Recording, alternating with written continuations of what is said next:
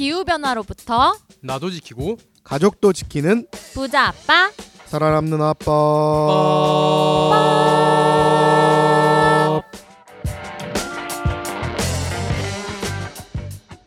안녕하세요. 팟캐스트 부자 아빠 살아남는 아빠입니다. 기후변화로 급변하는 경제산업 구조 속에서 우리들의 가족도 지키고 재산도 지킬 수 있는 방법을 지금부터 알려드립니다. 안녕하세요. 저스틴쌤. 네 안녕하세요 다경쌤 네, 오늘은 저와 저스틴쌤 둘이서 진행을 하게 되었는데요. 네. 다울쌤이 몸이 조금 안 좋으셔가지고 또 네. 저희 둘이 진행을 하게 됐죠. 네 그렇습니다 다울쌤의 어, 빠른 쾌유를 어, 이 방송을 통해서 도 기원하겠습니다 지금 이 방송을 들으실 때쯤 되면 어, 컨디션을 회복하시겠죠 네, 얼른 빨리 쾌차하셔서 또 음, 다음 컨텐츠 우리 같이 함께 녹음했으면 좋겠고요. 또 네. 우리 지난번 아파트 난방비 열 에너지 했었잖아요. 네 그거에 달린 댓글이 있었죠? 아, 예, 그러면 제가 먼저 댓글부터 소개드리겠습니다. 휴 윌리엄 2122님 유튜브에 댓글을 남겨주셨는데요. 박 기자, 박김의 불쏘시개 사람들 변화 불러 이아 어. 어.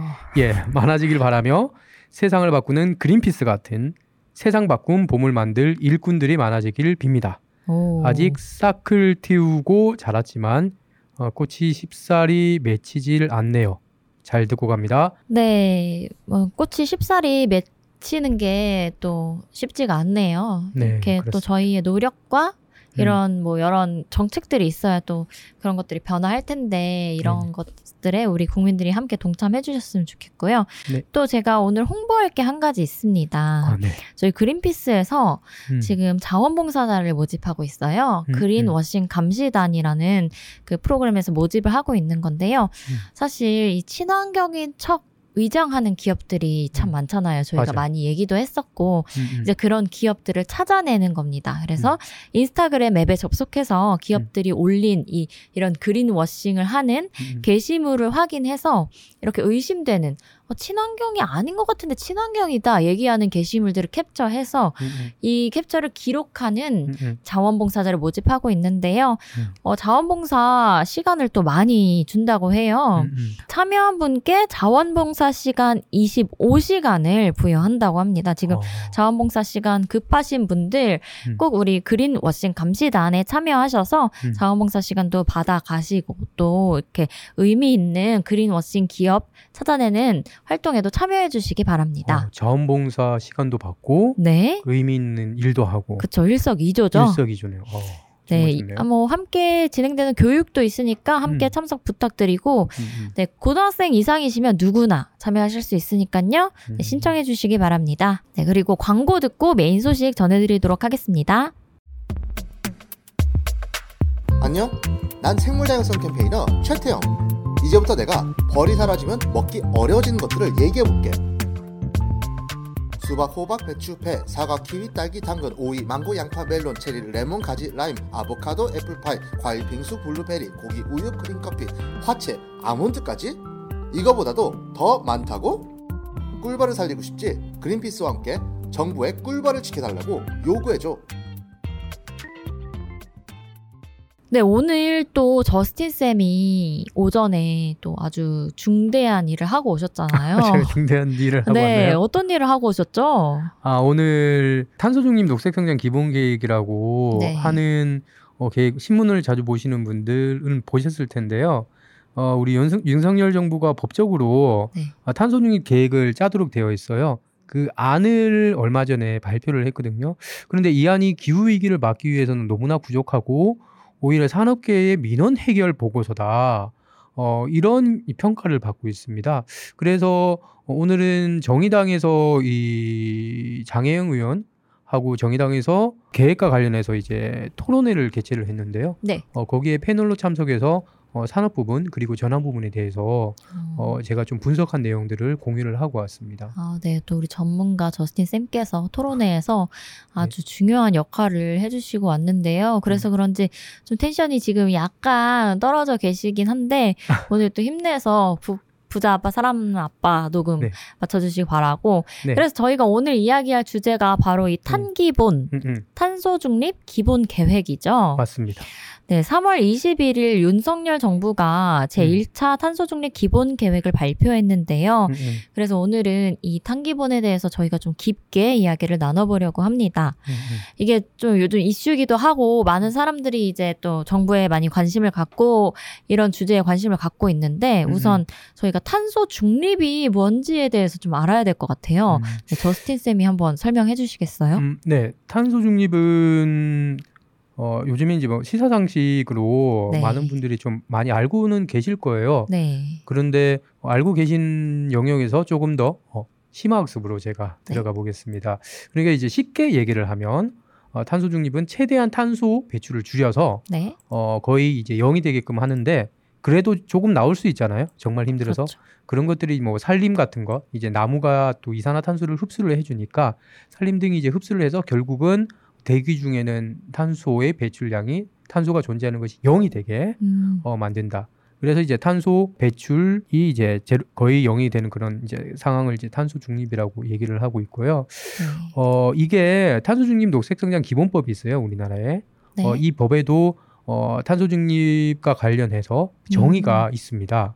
그 정의를 보면 2조 3항에 보면요. 네. 어, 대기 중의 배출, 방출 또는 누출되는 온실가스의 양에서 음. 온실가스 흡수의 양을 상쇄한 순배출량이 0이 되는 상태를 말한다. 아까 음. 제가 얘기했던 것을 좀 어렵게 설명을 음. 해놨죠. 네. 어, 그리고 이제 어, 2조 3항 다음에 2조 5항이 어, 조금 더 어, 저는 이제 관심 있게 보시면 좋을 것 같은데요.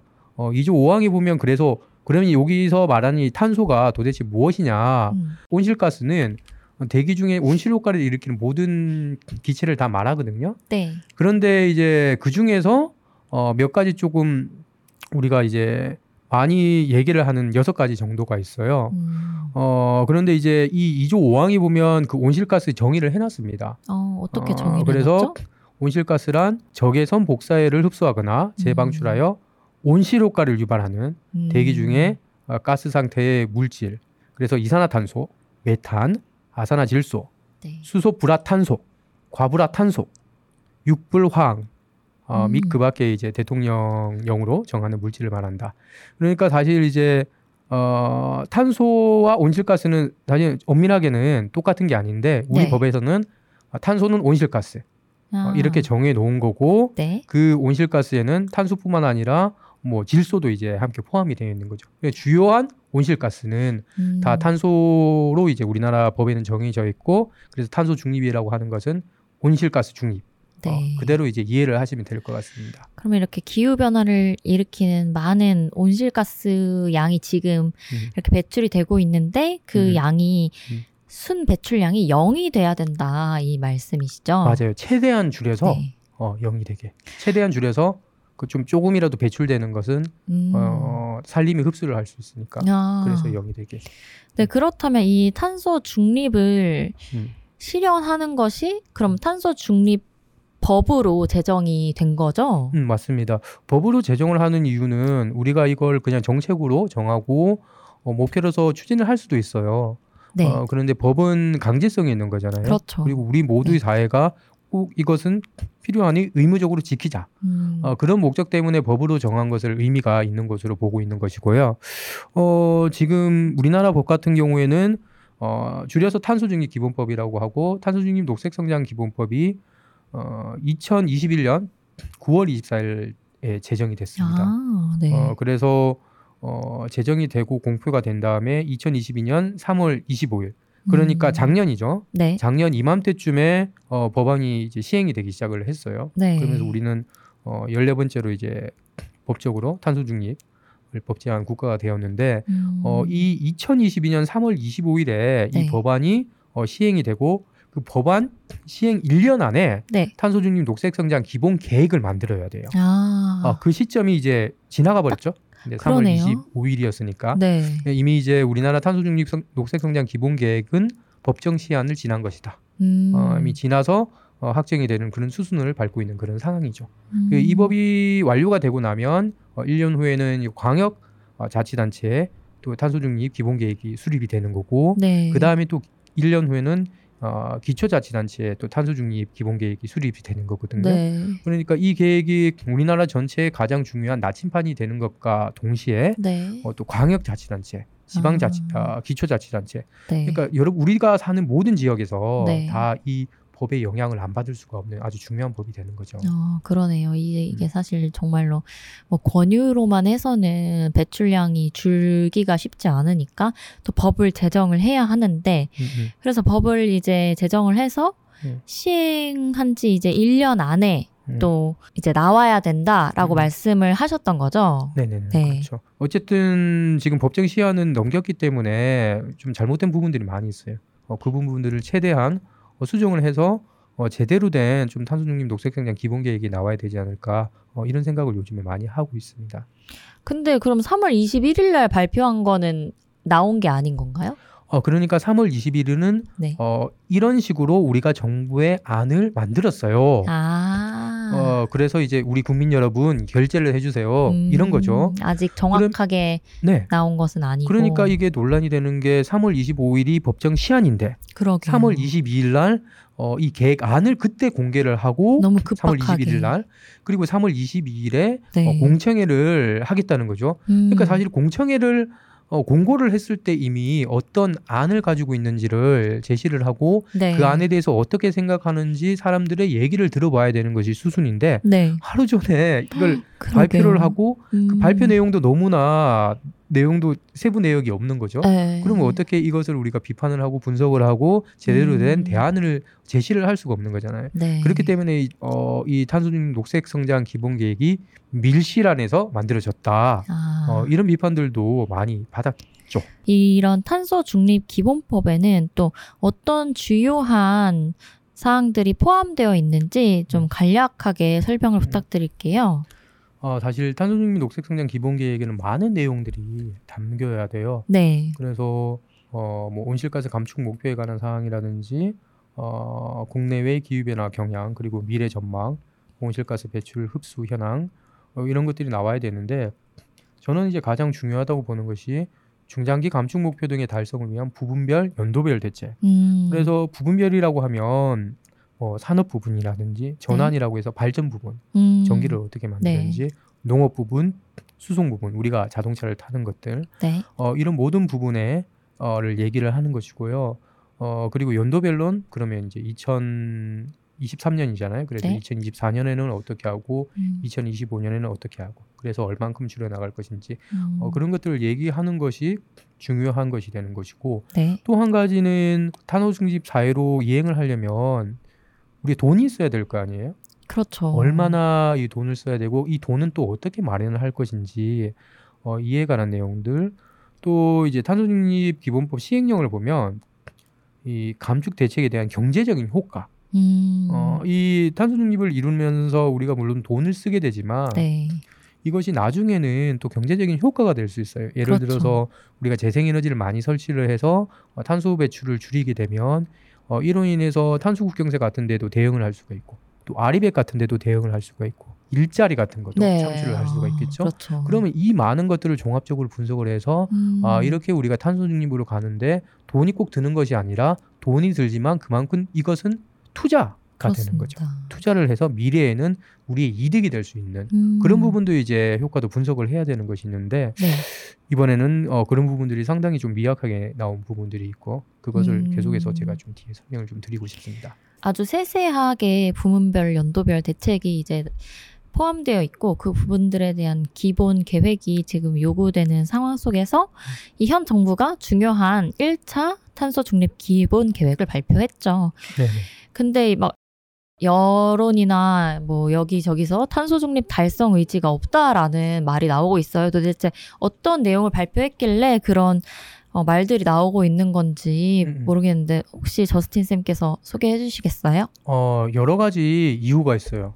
어떤 너무나 건가요? 많은 이유가 있어서 네. 한 가지 꼬집어서 얘기하기 어려운데 그래도 제가 몇 가지 말씀을 드리고 싶은 일단 큰 틀에서의 목표 네. 그리고 이제 미래의 비전에 관한 내용들 음, 어, 그 좀 산업 부분에서 있었던 이제 논란들 네. 어, 그리고 대통령의 약속 음, 어, 이런 부분들이 좀 있는 것 같아요. 네. 어, 이제 큰 틀에서 이제 방향이라고 하면 얼마 전에도 UN IPCC 네. 어, 보고서라는 걸 아마 들어보셨을 것 같아요. 요즘에 또 신문에도 많이 나오고 방송에도 많이 나오거든요. 네. 그 UN IPCC라는 것은 어, 유엔이 있으면 유엔 산하에 이제 많은 국가들이 기후 변화 협약을 이제 체결을 한 거잖아요. 그래서 어, 우리 기후 변화 정책을 어떻게 할 건지 과학적인 분석을 하는 그런 기구죠. 근거 자료를 이제 만들어내는 기관이고 네. 여기에서 최근 6차 보고서를 냈는데 그 보고서는 앞으로 이제 10년 동안 네. 우리가 어떻게 하느냐에 따라서 기후 위기 대응을 좌우할 수 있는 음. 어, 그런 중요한 부분이 될 것이다라고 얘기를 하고 있어요. 네. 그런데 여기서 가장 중요한 것은 앞으로 이제 어 2019년 대비해서 2030년까지 온실가스를 그냥 니긋하게 줄이는 게 아니고 네. 아주 급격하게 아, 이렇게 밑으로 이제 볼록한 네. 그런 모양의 그래프가 나오게끔 음. 아주 급격하게 줄여야 되는 거예요. 그리고 급격하게 줄이면서 어 2030년이 됐을 때는 2019년 대비해서 네. 43% 감축을 해라라고 아. 얘기를 하고 있거든요. 네. 그런데 우리나라 같은 경우에는 2019년 대비하면 네. 2030년 어, 순 배출량 대비해서 음. 어, 34% 줄이는 거죠. 네. 어, 사실은 이제 이미 목표 자체가 이 IPCC가 얘기하는 어, 국제적인 표준 기후위기를 막기 위한 그런 표준에 이제 부족한 그런 상황인 것이고 어, 거기에 대한 어, 진전이 이번에도 이제 전혀 없었던 네. 어, 그런 부분이 있었고요. 그리고 두 번째로 얘기를 했던 것은 미래 비전에 대한 언급이 없다는 게 음. 지금 2030년까지의 목표, 부분별 목표, 연도별 목표만 나왔거든요. 네. 그런데 사실 우리가 탄소 중립 기본 계획이라고 하면 탄소 중립을 결국에는 어떻게 달성을 할 건지 그쵸. 2050년에 모습들이 나와줘야 되는 그쵸. 거잖아요. 네. 어 그게 아주 구체적이 아니더라도 대략적인 모습이라도 우리가 알 수가 있어야 되는데 2050년에 에너지 믹스 그러니까 뭐 원자력이라든지 음. 재생에너지라든지 이런 것을 우리가 전기를 만들 때 아니면 열을 만들 때 얼마나 쓸 건지 그에 대한 내용이 전혀 없어요.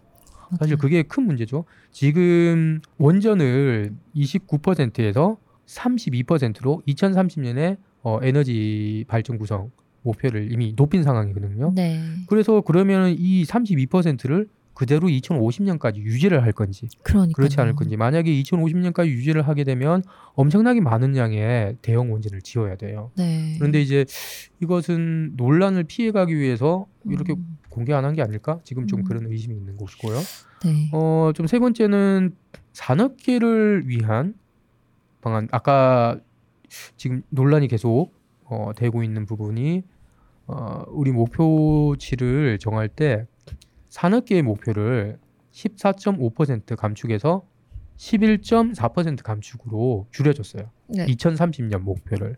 그런데 그걸 국제 감축이나 아, 국제 협력 이나 아니면 CCUS 이런 음. 걸로 대신 하겠다 아니면 전환 부분이나 이런 걸 대신을 하겠다 어라고 했는데 사실 어쨌든 오염자 부담의 원칙이란 걸 생각을 해보면 산업 부분에서 많은 온실가스가 나오니까 어, 산업 부분에서 많은 책임을 지려고 하는 이제 기본적인 방향이 좀 필요한 것이고 그리고 국제 감축이나 CCUS는 진짜 이거 이걸로 온실가스를 감축을 할 수 있을지 여전히 불분명해요. 음. 어, 특히 이제 문제가 되는 게 국제 감축 같은 경우에는 네. 물론 해외에 나가가지고 우리 기업들이 뭐 조림 사업 이런 걸 한다라든지 그러면 네. 그게 탄소 배출을 줄인 걸로 음. 인정이 되고 아. 그걸 우리나라 실적으로 에? 한다는 거거든요. 그러니까 네. 이제 외국에 가서 우리나라 실적을 그러게요. 받아온다는 개념 네. 자체도 조금 이상하죠. 네, 모순이네요. 그 상식적으로. 네.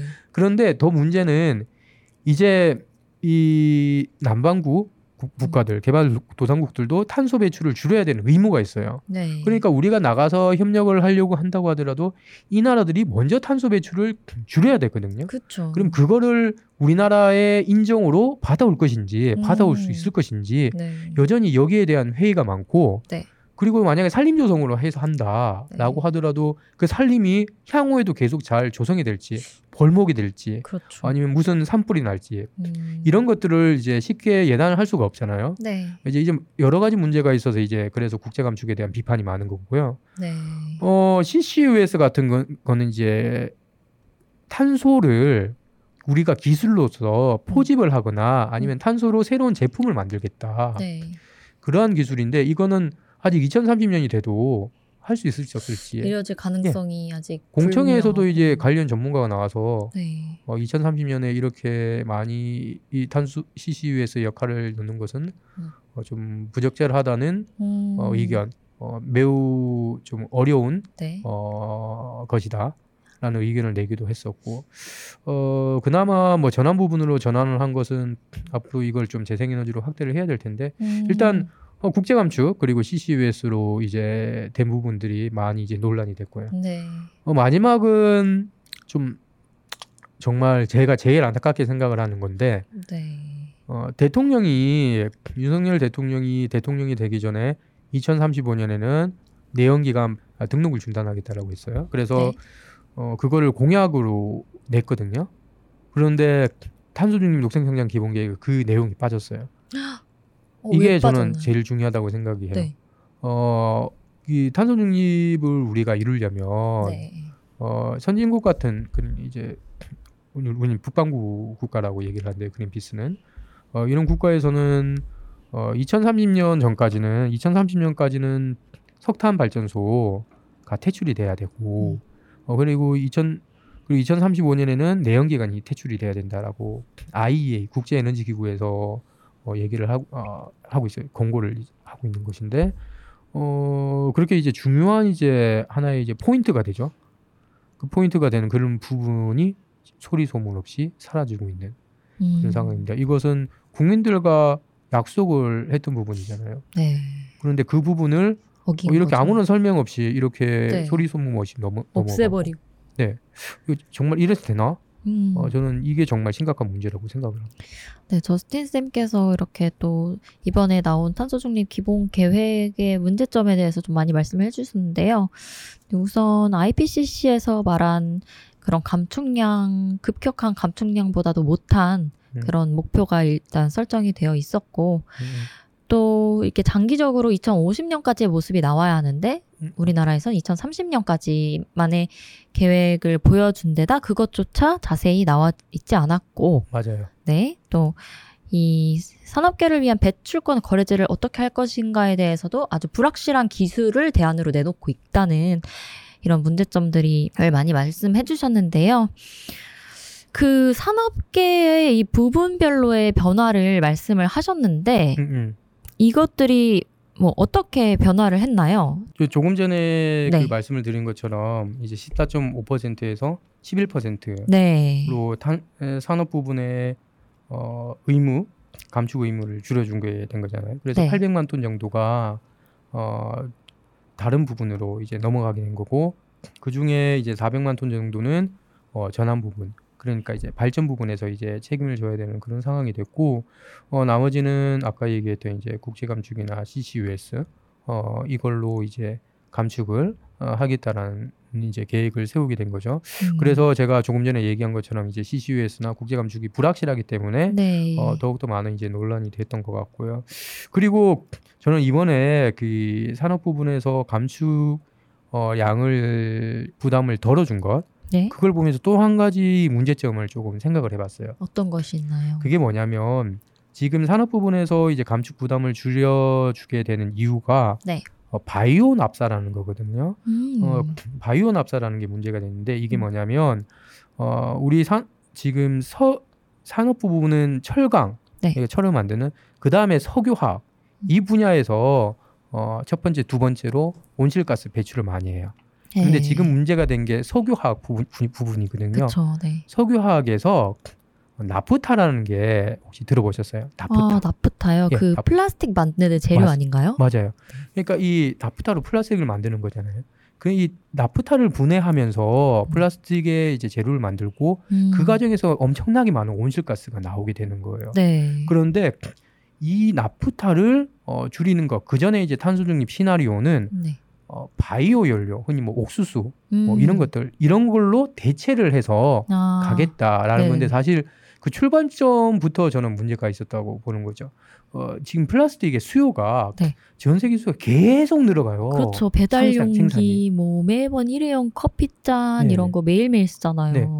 그렇게 늘어나는데 이 바이오 나프타는 그만큼 이제 공급을 할 수가 없거든요. 음. 그리고 또 한 가지 문제는 어, 계속 이제 플라스틱 캠페인에서 얘기를 많이 하는데 바이오 플라스틱이라는 것도 결국 일정한 조건에서 높은 열에서만 이제 분해가 되기 때문에 네. 이게 제, 아주 어, 올바른 방향이 아니라고 계속해서 문제 제기를 하고 있는 거잖아요. 네, 맞죠. 결국에 해결책은 이 플라스틱 생산을 우리가 줄여야 줄여야. 하는 것인데 이에 대한 고민, 이 산업 구조에 대한 고민 자체는 없이 지금 그대로 이제 산업 구조를 계속 유지를 하려는 아, 그런 그러는데 어 그러면 원료를 그 대신 이제 여태까지 어, 나프타를 쓰던 것을 어, 바이오 나프타로 바꿔서 해보겠다. 사실 이 방향 자체가 네. 잘못됐던 것이죠. 그리고 우리 탄소 중립 녹색 성장 기본에선 기본 계획 보면 이러한 이 산업 구조를 뭔가를 바꾸려고 하는 네. 우리가 무한하게 이제 지구의 자원을 하려, 사용을 하려고 하는 이 방향을 바꾸려고 하는 어, 그런 아이디어들이 제대로 안 나와 있어요 산업 부분에서. 야. 사실 그렇기 때문에 저는 어, 첫 출발부터 뭐 전임 정부가 그렇게 만들었겠지만 그 첫 출발부터 장부, 잘못됐고 어, 그 문제점이 이번에 탄소중립 녹색성장 기본 계획이 있을 때 나왔는데 음, 그것을 이제 근본적으로 바꾸려는 해결을 안 하고 그냥 산업계의 부담만 들어주려는 어, 그러한 방향으로 갔고 결국 이것은 저는 이번에 어, 석유화학 분야에서만 어, 이슈가 터져 한- 나왔지만 네. 다른 분야에서도 많은 이슈가 비슷한 이슈가 터져 나올 수 있다라고 생각이 음, 들어요. 계속해서 이제 반도체 같은 것도 이제 증설을 하게 되고 어, 다른 산업들도 이제 뭐 steel이라고 그냥 철강도 증설을 하게 되고 만약에 그렇게 해서 산업 규, 규모를 막 계속 키운다. 네. 그러면 이걸 계속해서 우리가 재생에너지를 어, 무한정 공급을 할 수가 없는 상황이겠죠. 결국 그러면 어, 우리가 자원을 무자, 무한정 사용을 해서 나아가는 시스템이 아니라 어, 순환이 될 수 있는 시스템, 최대한 자원을 어, 절약을 하는 어, 그런 시스템으로 가도록 하는 근본적인 이제 시스템 변화가 필요하다. 그런 것을 난 이번에 산업 부분 아, 그거를 어, 분석을 해보면서 좀 네. 어, 많이 느끼게 된 것입니다. 네, 근본적으로 이제 뭐 재사용 이런 것들을 이제 실시해야 하는 시기임에도 불구하고 음. 그런 것들에 중점을 하기보다는 같은 플라스틱 만드는 재료 바이오 납사라는 거를 이제 음. 사용한다는 좀 별로 해결이 되지 않는 해결책을 내놓은 거네요. 그렇죠. 그렇죠. 네, 또 이번에 정부가 온실가스 감축을 위해서 원전과 재생에너지 비중을 높이겠다고 이제 발표를 했어요. 음, 음, 이것들을 통해서 산업계 부담을 줄이겠다고 했는데 음, 음. 과연 원전과 재생에너지 비중을 높이는 게 음. 산업계 부담을 줄일 수 있는 방법이 되는 건가요? 어, 일단 원전은 네. 어렵고요.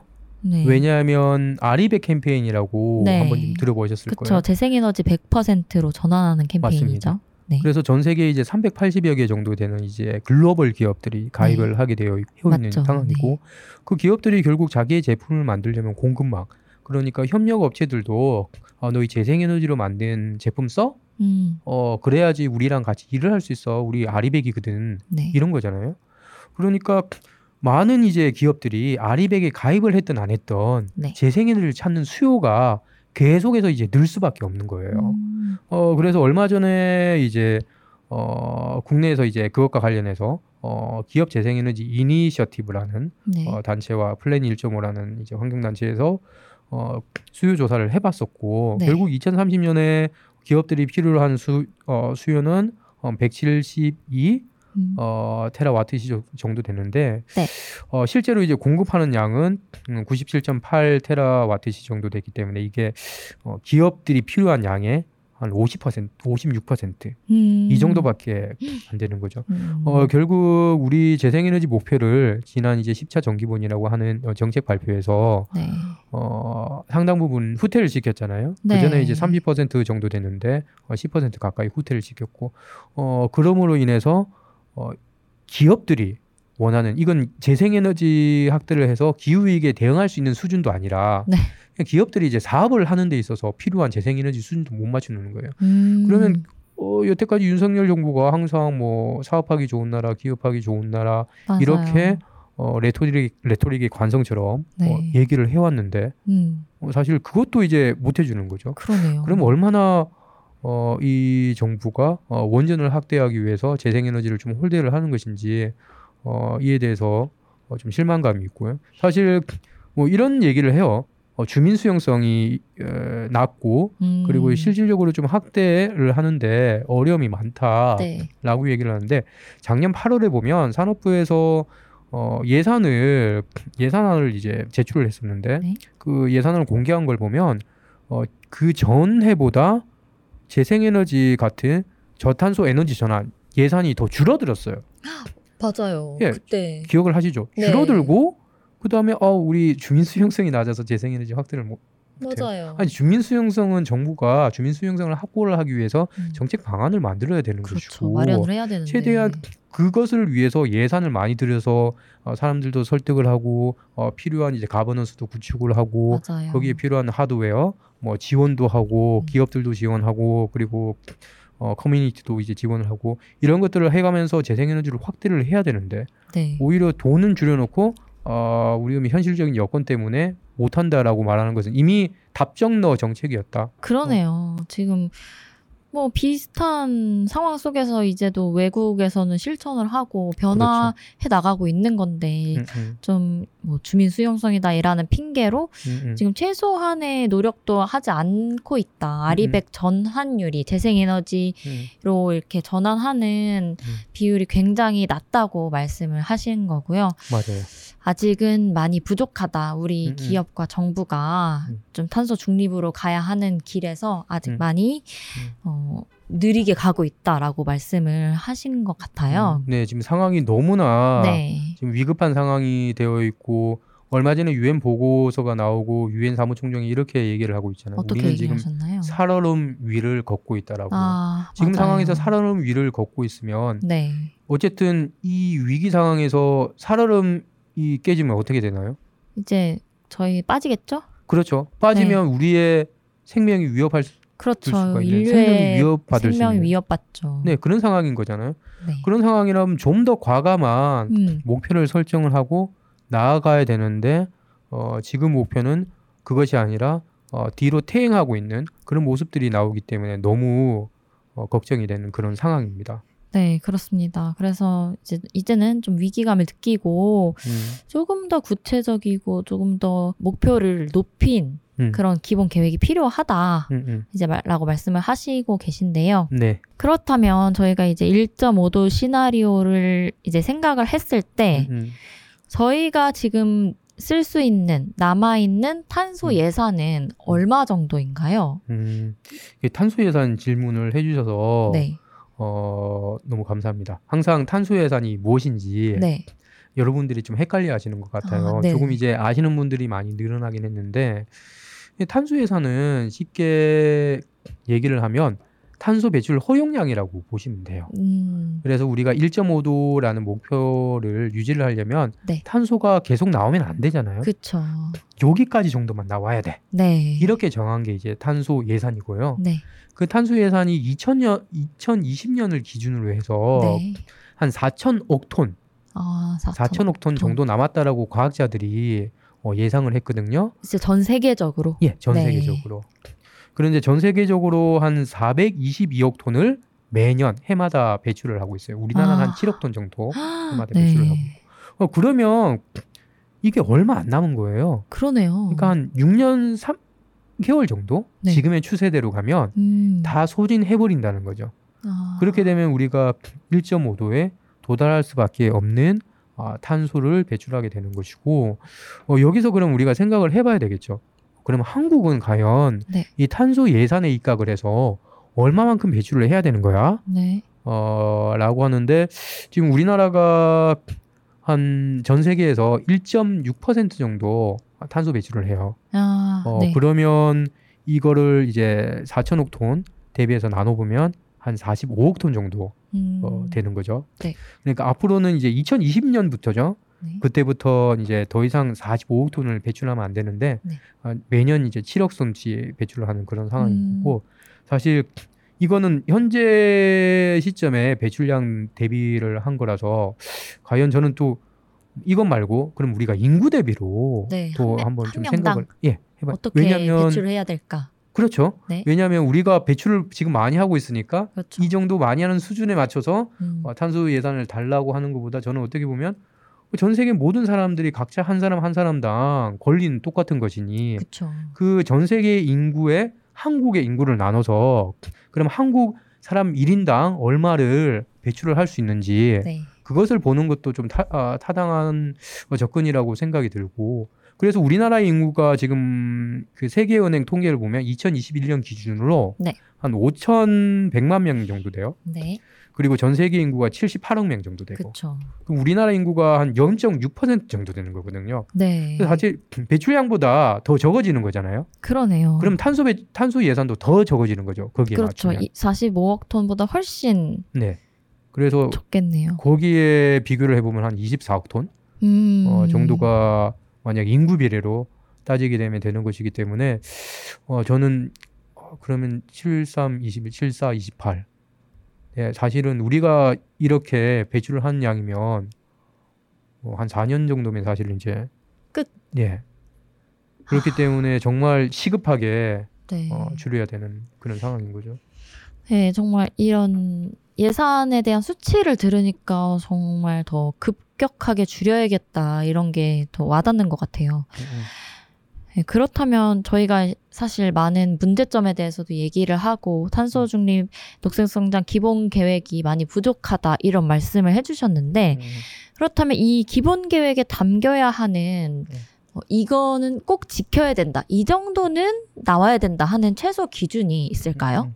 그런데 아까 초반에 얘기했던 거랑 네. 거의 연결되는 부분 같아요. 아, 그리고 문제를 제기를 했잖아요. 그쵸? 제가 네. 그럼 그 문제를 해결하는 것이 결국 어떻게 보면 네. 어, 요게 꼭 담겨야 할 그런 부분인 것 같고요. 맞습니다. 뭐 아까 얘기했던 것처럼 어, 결국에는 우리나라의 온실가스 감축 목표는 어, 전 세계 평균이라고 네. 얘기를 2019년 대비 한 43%보다 훨씬 부족한 수준이니까 그렇죠. 어, 사실은 이 총량 역시 우리가 훨씬 더 이제 가감한 방향으로 나아가야 되는 것이 음. 네. 어려운 거 맞아요. 사실 음. 어려운 거 맞고 대안이 어, 많이 이제 부족하지만 그거를 이제 찾아 찾기 위해서 훨씬 노력을 해야 되는 건데 네. 지금 탄소중립 기본 계획에서는 기업들을 지원을 하는 그쵸. 그런 내용들만 있지 실제로 맞아요. 어떻게 규제를 하고 우리의 산업 시스템을 어떻게 구조적으로 변화시킬지에 대한 내용이 없는 거죠. 네. 그런 것까지 우리가 다 고민을 하고 더 이상 과거처럼 살 수 없는 것. 같아요. 저는 네. 과거처럼 우리가 어, 안 된다, 살아서는. 과소비를 하고 에너지 사실 과소비를 많이 한 네, 국가이기도. 하니까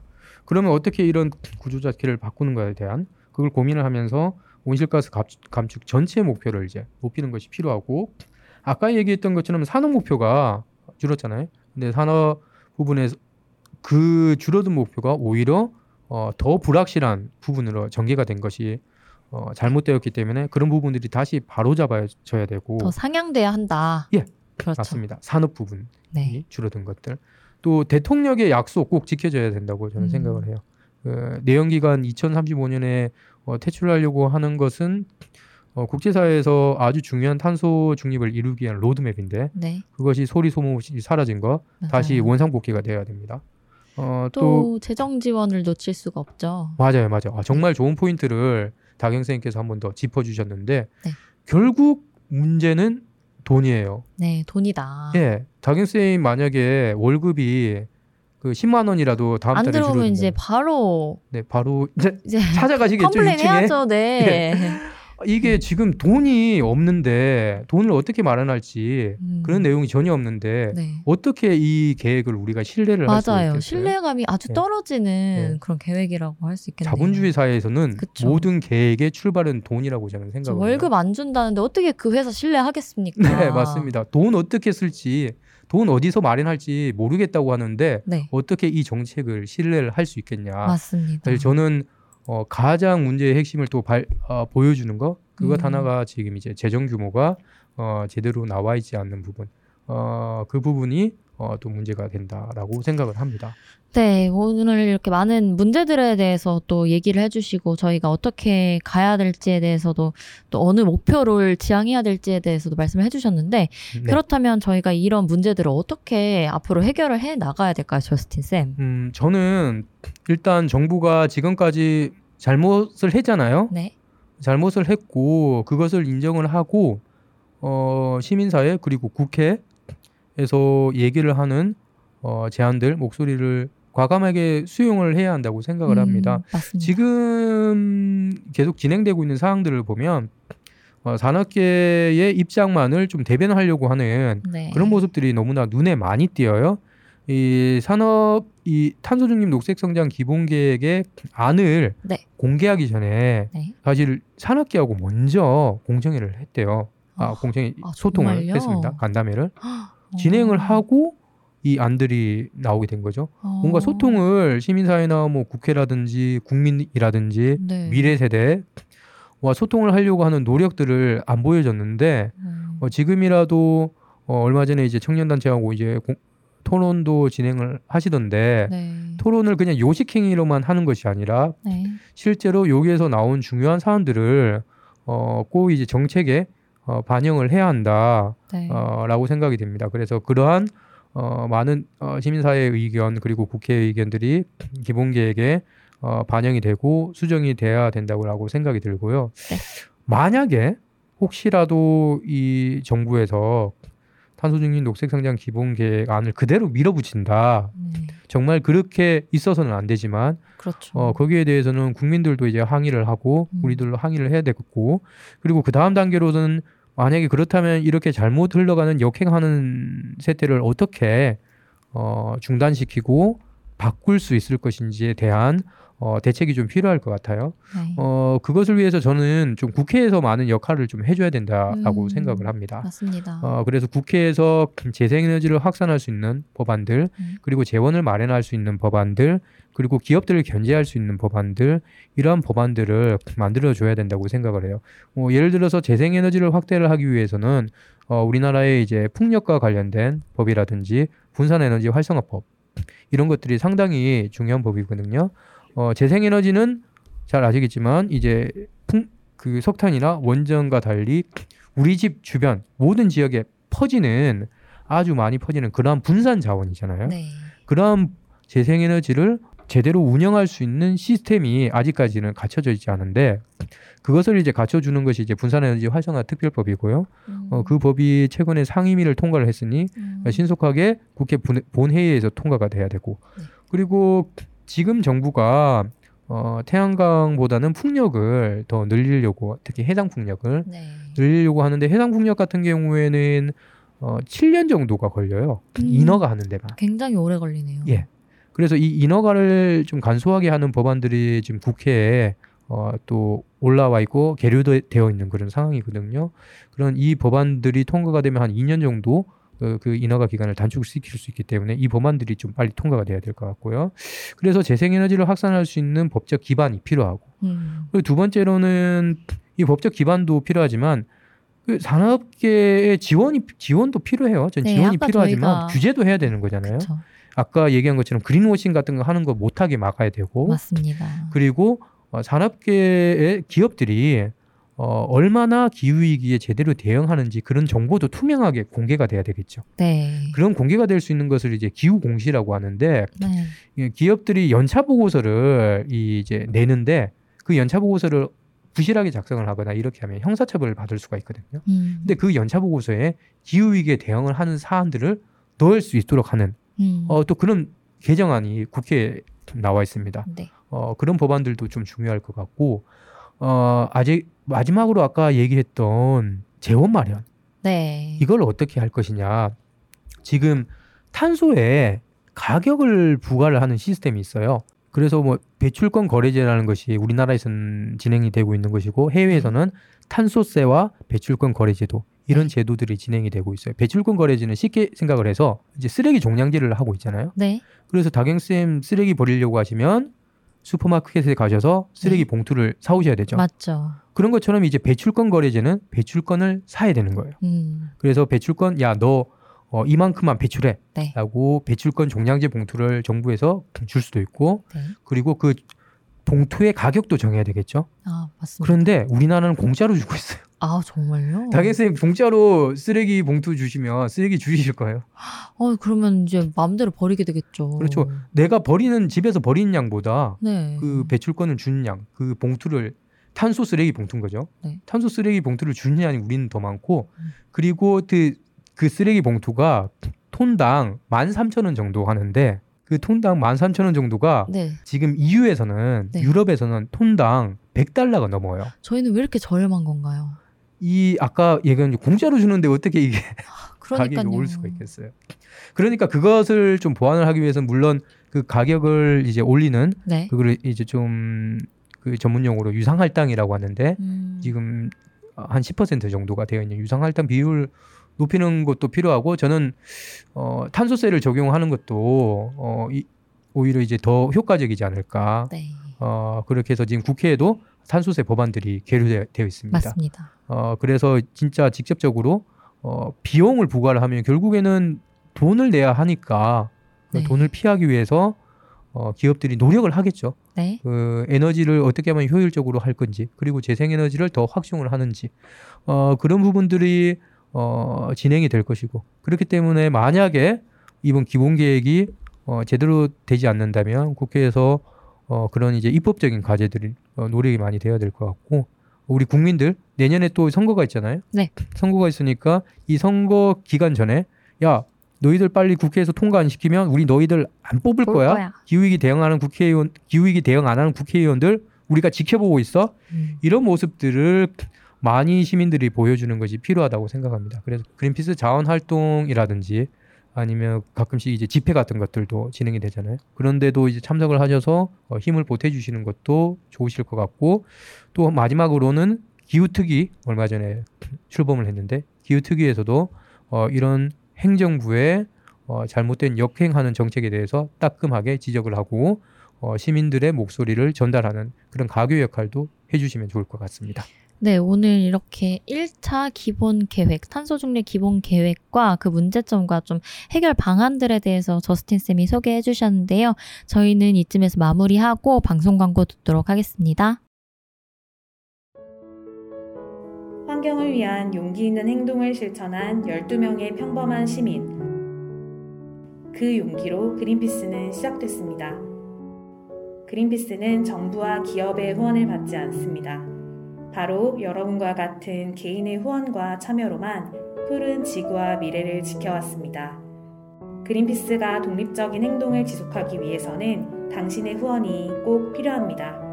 그린피스의 독립성을 지켜주세요.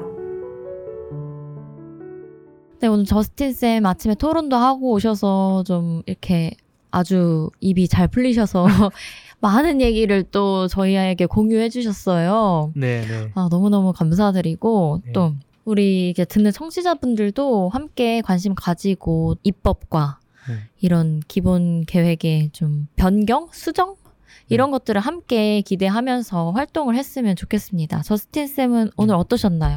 일단 팟캐스트 이 자리에서 네. 어, 이 탄소중립 녹색성장 기본 계획을 보면서 좀 울분이 많이 쌓였어요. 아, 그러신 것 같아요. 예, 지금. 그랬는데 다경 쌤이랑 얘기를 하면서 제가 좀 가지고 있던 생각들 그런 부분을 좀 얘기를 할 수 있어서 좋은 것 같고 다른 한편으로는 너무나 많은 과제들을 그렇죠. 안고 있는 거죠.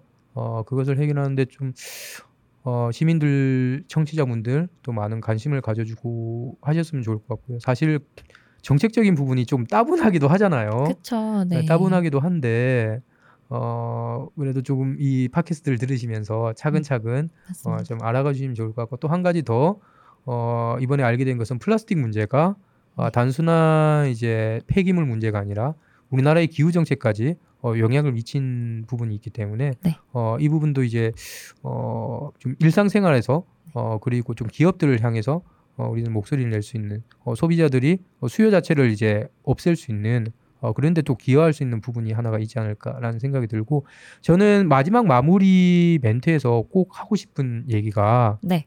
지금 제 오른쪽 네. 다경 쌤 왼쪽을 네. 보시면 대통령 집무실이 보여요. 맞습니다. 저희 회- 예. 사무실에서 바로 가까운 곳에 있어요. 그래서 꼭 용산에 계신 어, 대통령님이 저희 방송을 꼭 듣고 네. 제발 잘못된 이 탄소중립 녹색성장 기본계획 바꾸는데 어, 한 말씀 좀 해주시고 그리고 자신이 약속을 하셨잖아요. 맞아요. 2035년 내연기관 탈 어, 내연기관 하겠다. 등록 금지. 네. 예. 그렇게 얘기를 하시면서 그때 우리 그린피스가 어린이들 14,000여 명, 네. 편지. 편지 썼죠. 예, 거기에 답장까지 보내주셨잖아요. 네. 그 답장까지 보내주셨는데 지금은 산업계에만 아주 예쁜 답장을 보내주셨으니 제대로 된 답장 보내주실 것을 어, 정중하게 요청드립니다. 네, 저희 저스틴 쌤에게 쌓인 분노가 또 가라앉아서 이렇게 원만하게 합의될 수 있도록 정부에서도 많이 많은 노력해 주셨으면 좋겠고요. 저희 오늘 또 이렇게 어려운 정부와 정책 관련된 탄기본 주제에 대해서 또 이렇게 쉽게 설명해주고 또 많은 이야기 나눠주신 저스틴 쌤께 감사드립니다. 그리고 함께 해주신 청취자 여러분 감사합니다. 네, 감사합니다.